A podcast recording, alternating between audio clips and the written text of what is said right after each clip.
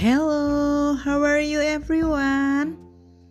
Hari ini, Miss Elita akan kembali membacakan sebuah cerita untuk kita semua. Judulnya, Tiga Penipu. Mari kita dengarkan bersama-sama. Ada seorang petani yang mempunyai seekor domba yang bagus. Ia amat sayang pada dombanya.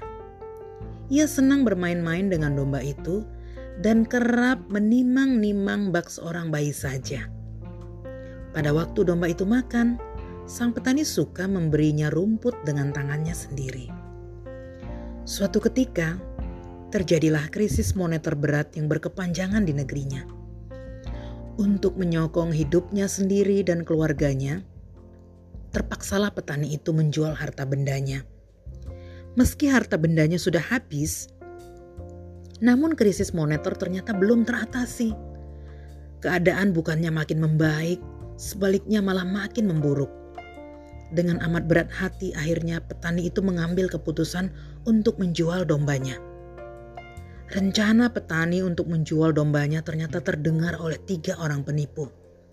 Mereka lalu menyusun siasat untuk memperdayainya guna mendapatkan dombanya.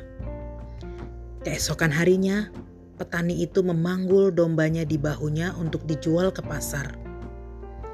Belum satu kilometer ia berjalan dari rumahnya, penipu satu mendekatinya dan berkata, Hai pak, kata penipu itu. Mengapa kamu memanggul anjing itu ke pasar?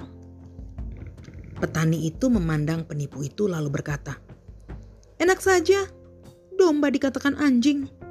Ini bukan anjing, ini domba yang bagus aku akan menjualnya ke pasar. Meski tidak percaya akan kata-kata penipu satu itu, namun orang itu mulai ragu-ragu akan binatang yang dibawanya. Maka setiap jalan beberapa langkah, ia menurunkan dombanya dari pundaknya dan mengamat-amatinya. Tak lama kemudian, penipu dua muncul di jalan dan berkata kepada petani itu, "Alangkah bagusnya anjingmu akan kau bawa ke mana anjing itu? Mendengar kata-kata penipu dua itu, petani itu menurunkan dombanya dari bahunya dan mengamatinya lebih dekat lagi. Sesudah memanggul kembali dombanya, orang itu berkata, Sembarangan saja, jawab petani. Ini bukan anjing, ini domba. Aku menjualnya ke pasar. Beberapa puluh meter sebelum sampai di pasar, penipu tiga menghentikan jalannya dan berkata kepadanya, Pak, aku tidak yakin bahwa Bapak akan diperbolehkan membawa anjing masuk ke dalam pasar. Sangat kebingungan dan tidak yakin lagi akan binatang yang dibawanya. Petani itu menurunkan dombanya dan meletakkannya di jalan.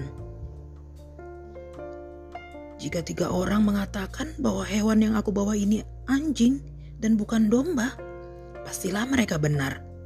Hewan ini pasti anjing. Lalu pergilah petani itu dengan meninggalkan domba itu di jalan, dan pulanglah ia. Seandainya saja sebelum pulang petani itu menyempatkan diri untuk menoleh ke belakang, maka ia akan melihat tiga penipu yang sudah membawa pergi dombanya ke sarang mereka.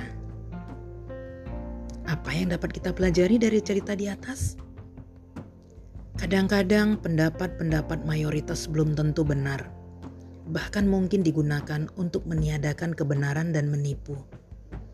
Oleh karena itu, perlu buat kita memiliki sebuah pendapat yang teguh. Demikian cerita kita hari ini. Bye bye.